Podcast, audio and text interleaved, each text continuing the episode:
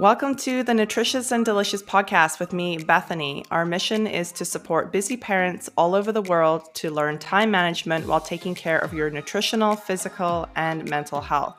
After all, a healthy family starts with a healthy parent. So I'm super excited today. I have Deborah Jacobs here with me, and Deborah is a money coach who helps people overcome shame, fear, and overwhelm around money to take action to master their finances and achieve their goals. A single mom by choice with two daughters who are now young adults, Deborah focused on many years um, with two things her kids and the pre- preschool sorry, she founded and operated. She never paid much attention to money, and it all caught up with her debt, money, anxiety, and lack of a clear path to her future. So, welcome, Deborah. I'm super grateful to have you here today on the Nutritious and Delicious podcast. Thank you so much, Bethany. I'm so excited to be here. Excellent. So I'm really thrilled to have this conversation today because this I find is a big one for women in particular.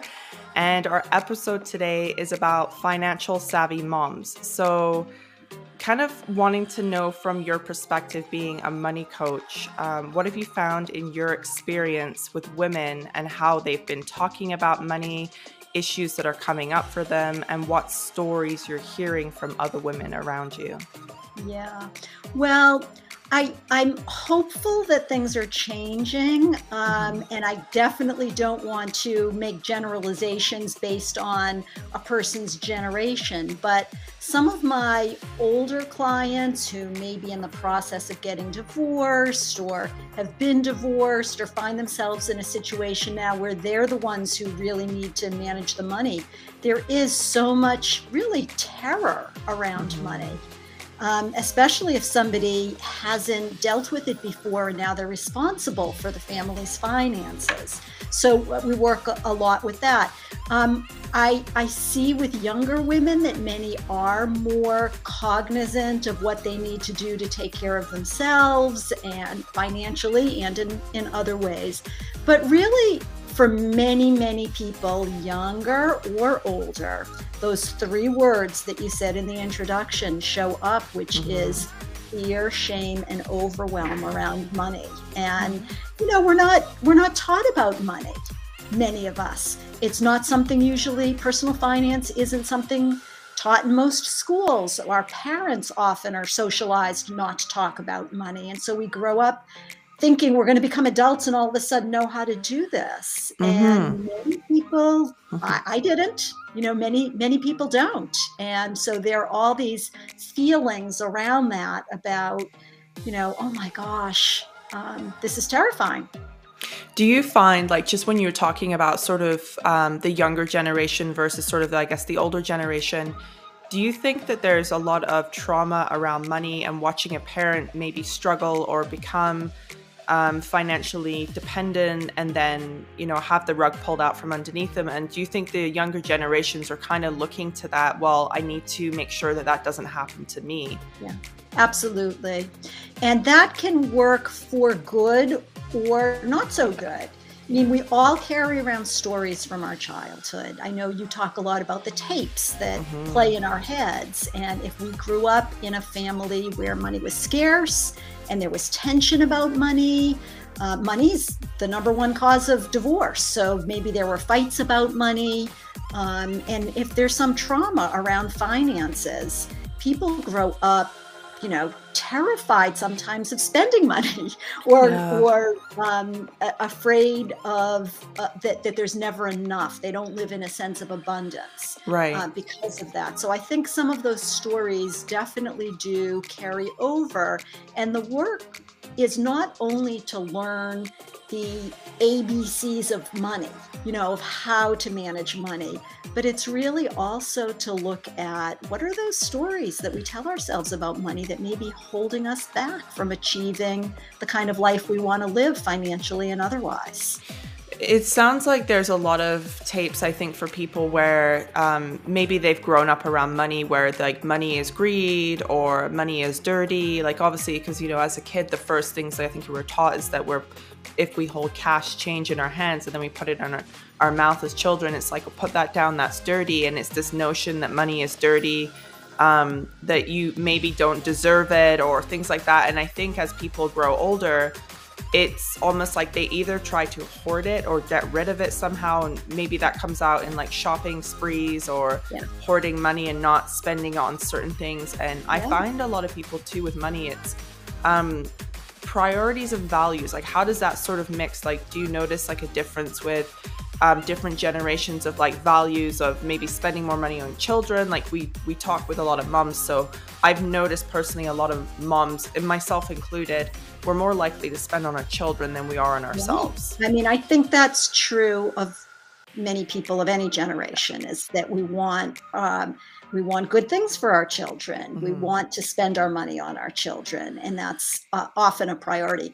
One of the first things that I do with clients before we even get into the nitty gritty of their numbers is spend a session working on values. Mm-hmm. And there's no judgment attached to this. You know, if you value fancy cars, that's perfectly fine. Let's figure out how to get you in a fancy car and yeah. keep you there and still have a roof over your head and food on the table and be doing uh, things that work for your finances. If you don't value that, you value other things. You value raising your children a certain way. You value maybe traveling with your children, mm-hmm. traveling with your family.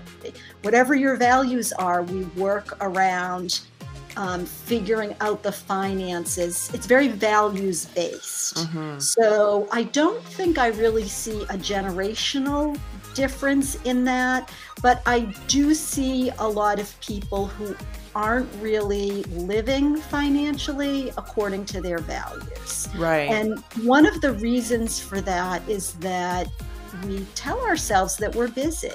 You know, life is busy. We're moms, we're taking care of our children. Many of us are working and we're balancing family life, balancing mm-hmm. work. Even if uh, we're a stay at home mom, we know how difficult of a job that is. And there's just, you know, a lot going on. And so it's one more thing like, oh, mm-hmm. I don't want to do that and then ignoring causes so many problems yeah you know? i've noticed that one too with with moms yeah. i i've came like I've come across quite a few moms where I've heard them say like my husband deals with or my partner deals with all the finances. So it would be really handy, I think, today for you to be able to share some solutions to help women feel more financially set up for their future.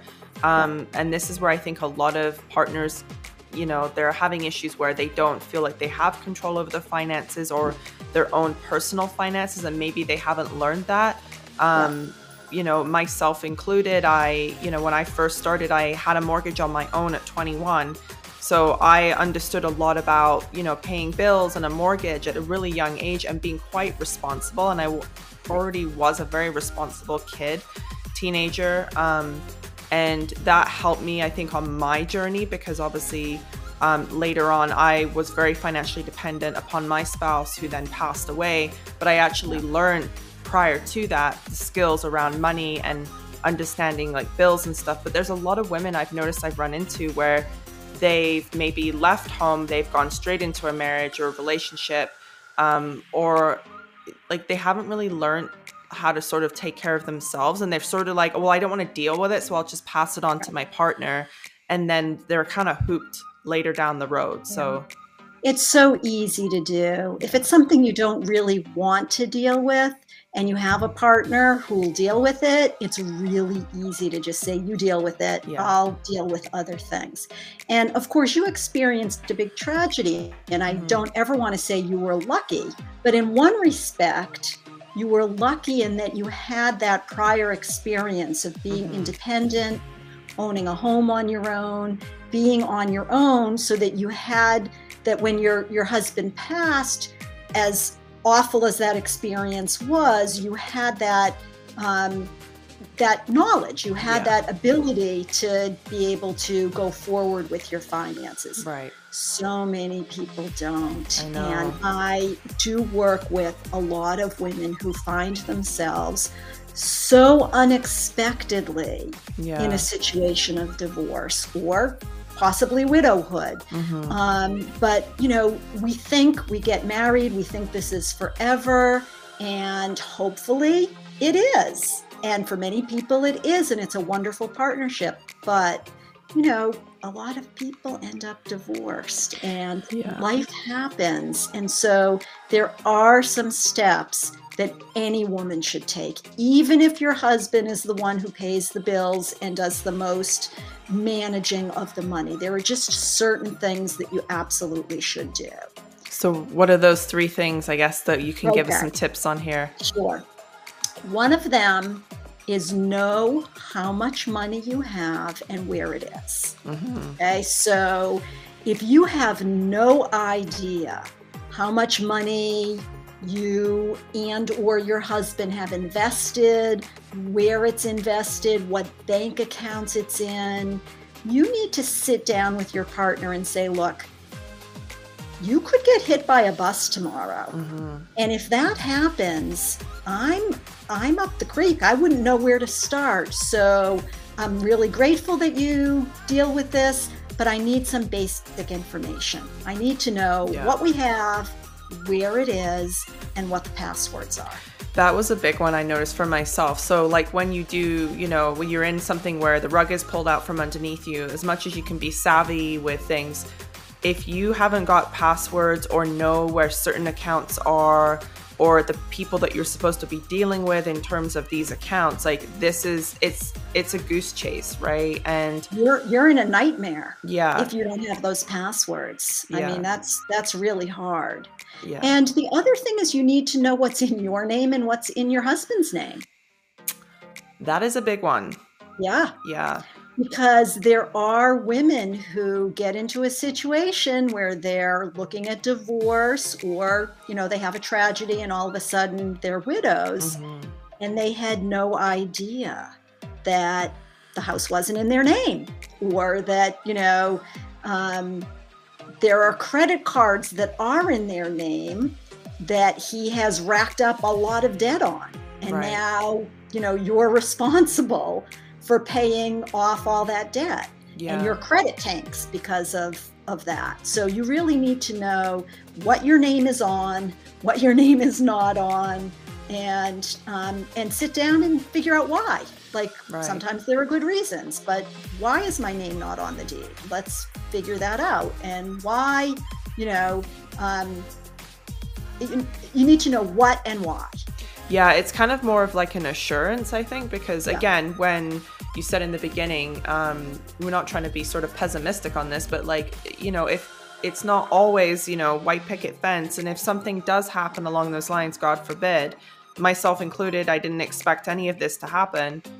but it did. And um, you need to have these things in place where if you don't know where things are or your names are on certain things, like luckily, a lot of things for myself was under business names, things like that. So I was excluded from things when obviously someone passes, like even cars or trucks, they can be repossessed because they're not being Yeah. paid, right? And absolutely it's not out of fault of that person not paying off their stuff, but sometimes just like I said, things happen and um, if they are a depreciating value, like they're either going to be collected and or they're in your name and you have to pay it, right? Right. The other thing you want to know is on all of your accounts who's the beneficiary. Mhm. And that means who gets the money if you die.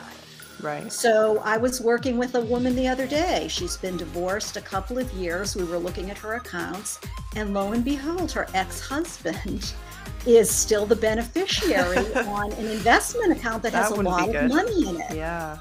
And so if she were to die tomorrow, that money would not go to her child, who she wants the money to go to. The money would go to her ex husband, Yeah, with that's whom a she has a very acrimonious relationship. So, um, you know, you really want Yeah. to know who are the beneficiaries as well. So Right. you want information. Now, if you are in an abusive relationship, this can be very difficult.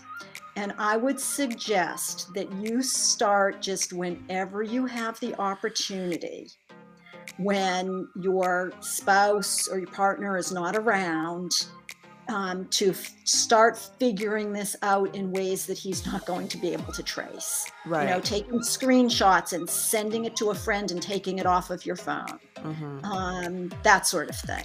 It's it's sad, but the reality is true. There are a lot of relationships out there where money is used as a form of control, or Yes. there are you know abusive relationships going on where you know man or woman you know don't feel like they can get out, and um, that's where I think having a cash flow or somewhere safe in a safe, maybe not at your house, but somewhere else that you can entrust, maybe parents or other relatives that you can trust, because Yeah. it's kind of a bit of an escape fund, unfortunately. Yes, and that's another thing that I would recommend is that you put aside some money that's your own. I think it's a it's a good Yeah. idea if you have parents you trust, put it in their name. You know, as Mhm. long as you totally trust them and that if the situation arises, Right. you know you can have access to that. You may end up in a situation where you need first month's rent, last month's rent and security deposit Right.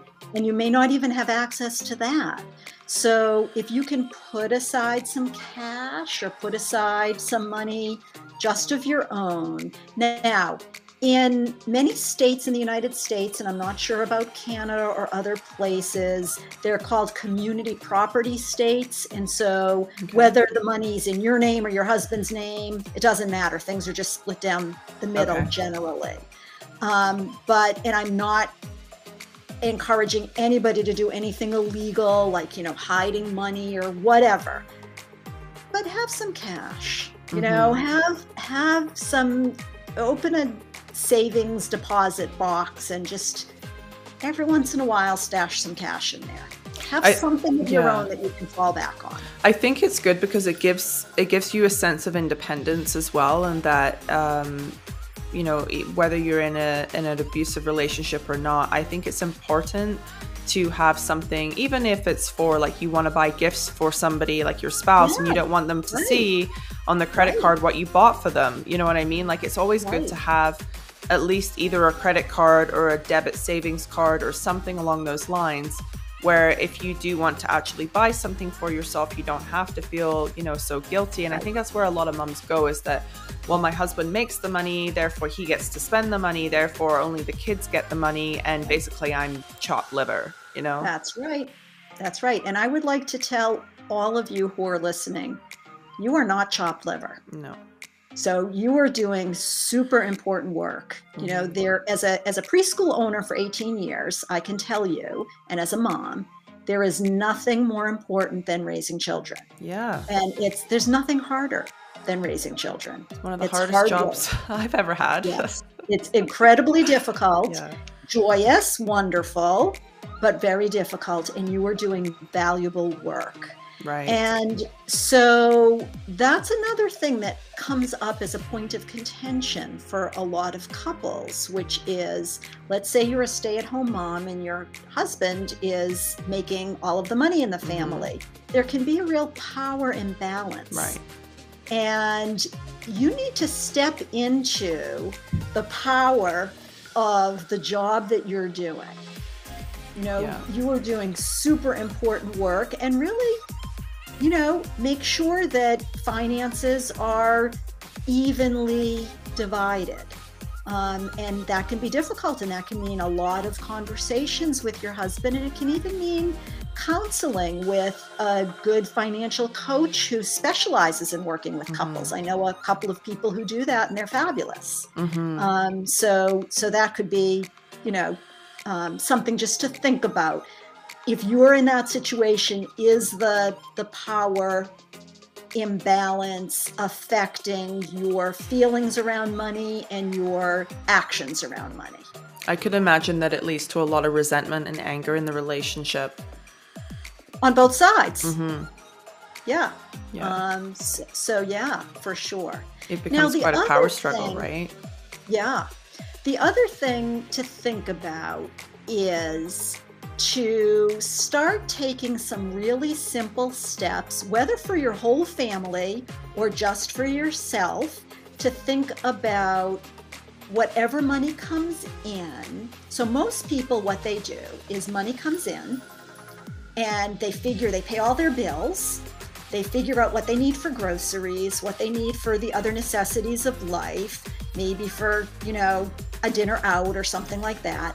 And then whatever's left over, if there's anything left over, I'll save that. And that is actually backwards. Mm-hmm. That can lead to many years of very little savings and investment. Mm-hmm. And if you just flip that and you say any money that comes in, I'm going to take a certain percentage before I do anything else and I'm going to put it away. It's almost it's almost like when people have a paycheck, like they if they have something on there or like a union or RSP, like it takes off automatically and you're kind of like right. I don't even recognize that it's gone. That's right. And so anytime money comes hits your account, automatically a certain percentage should go mm-hmm. into a savings account. When that savings hits a certain amount of money, it gets invested in mm-hmm. however you want to invest. That's a conversation for a whole other time. But you need to start growing that muscle of saving money and investing money. Mm-hmm. Um, it seems so daunting. I mean, for so many years, I was running my preschool and I was raising my kids. And I kept telling myself, I can't learn about investing. It's too much. I can't think about it. I, you know, I, I just later, later, later, I'll get to it later. Mm-hmm. And boy, if I had just done really tiny little things like paid myself first and put it into in in the United States an IRA with you know an index fund say mm-hmm. something super simple that I don't even have to think about and just mm-hmm. put money in boy I'd be in a much better position today and I want that for you you know I want yeah. that for everybody who's listening is to is to start thinking about your future and putting some money away for that Investing is huge. Um, personally, myself, I've been kind of on that path for the last year and a bit, and I think at first when you when you sort of look at investing, you think, oh, you know, I'll do it later, like it's it's something for men or whatever. Like it's just these tapes yeah. I think that you have in your head, and I just started with YouTube videos and I just started listening and then reading articles and doing yep. my own research. Like I do a lot of research on things before I make a decision. So I knew I knew I wouldn't jump in. Um, yeah. But I think it's it takes time, and just little by little, um, you start to gain momentum in, a, um, in what you're learning, and right. you start to understand it, and you're like, okay, like I'm ready to put both feet in and do this. Obviously, you know, don't put it into something like 100% like all eggs in one basket. Don't do things like that, obviously.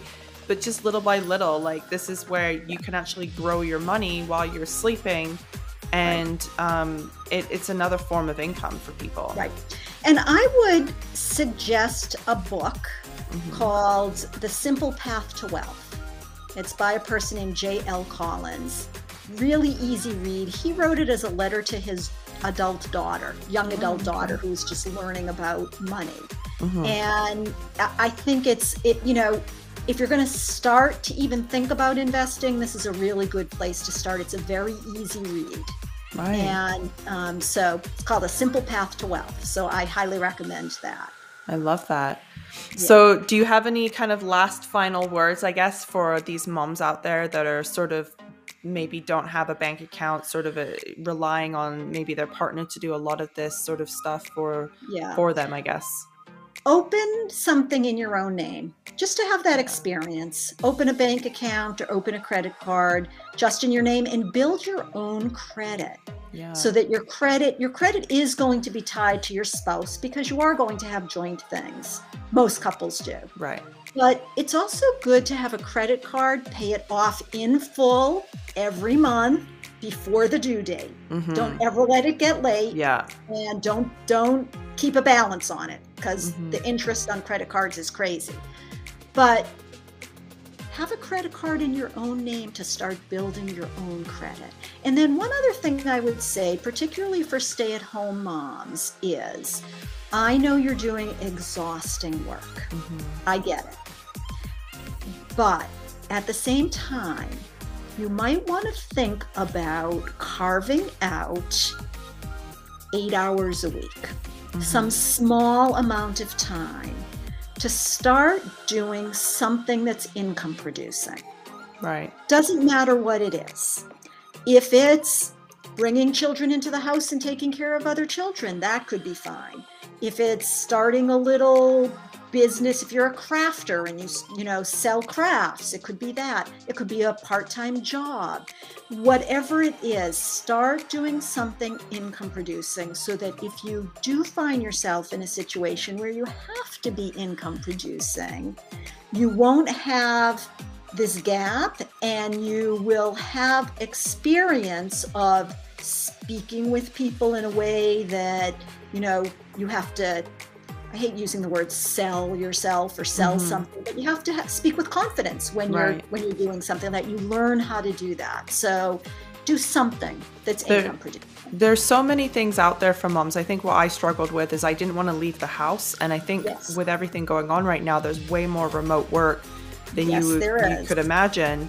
And yeah. even along the lines of like a lot of moms have turned into bloggers yep. um, like you know social media consult consultants and things like that. Um, the other one too is reviewers, like reviewing kid products or yeah. um, other women's products. So there's a lot of different things you can do from home that you don't have to leave your house. You right. can still be around your children and think about. I know this this is what's going to come up for a lot of women. Well, I don't have the time to do it. Well, I can attest to this because I'm, you know, I've been a single parent. I've been running a business and been with my kids and doing everything, and I still had time to look at investing and I still had time to um, work and do these things. It's just that my priorities are different. Um, I woke up earlier to get these things done. And when you think about how much time you spend on social media or watching TV, that's the time that you should be doing these things. So true. Listen, I had a lot of excuses for a lot of years. Yeah. And that's exactly what they were excuses. And again, I get it. You know, I understand you're exhausted. Yeah. I it's really it. hard work. But if you commit to it, you can find the time. You know, exactly. you can you can find a little bit of a week, a little right. bit of each week to work on something that moves you towards the future. That's awesome. Well, I appreciate so much. Thank you, Deborah, for that. So, how can our viewers today connect with you and learn more about these money tips with you? Yeah, I'd love to connect with your viewers. Uh, the best way is through my website, which is moneysmartforlife.com. And uh, that will tell you all about financial coaching and what I do, and there's a contact form there. Um, also, people can listen to my podcast, which is Finance Your Dream. And you can search for it and find it on you know, pretty much wherever you listen to podcasts. Excellent. I'll put those in the show notes for everybody as well so they can click on the links easily. So, once again, it's been a pleasure having you, Deborah. I'm super excited that you've been on the Nutritious and Delicious show. This is probably one of the first topics I've actually talked about money, um, but it's it's crucial. I think, like when I think about it, there's a lot of women that are in what I would say sort of tight situations, um, not being able to leave situations because of this, and um, it's good to listen to other women that have been through it and have the experience. And I'm extremely grateful that you came onto the show. So thank you. Thank you. And I would like to say one last thing, and that is that I think everything in life is related. So until you take care of your money part of your life and your personal finances, it's difficult to move forward with other parts of your life and vice versa. So mm-hmm. it's it's a really important piece that many people just push to the side, but it's really a crucial piece of living your dream life and moving Perfect. forward. So, Wonderful. in any event, thank you so much, Bethany. It's been a pleasure speaking with you. Wonderful. Thank you so much, Deborah.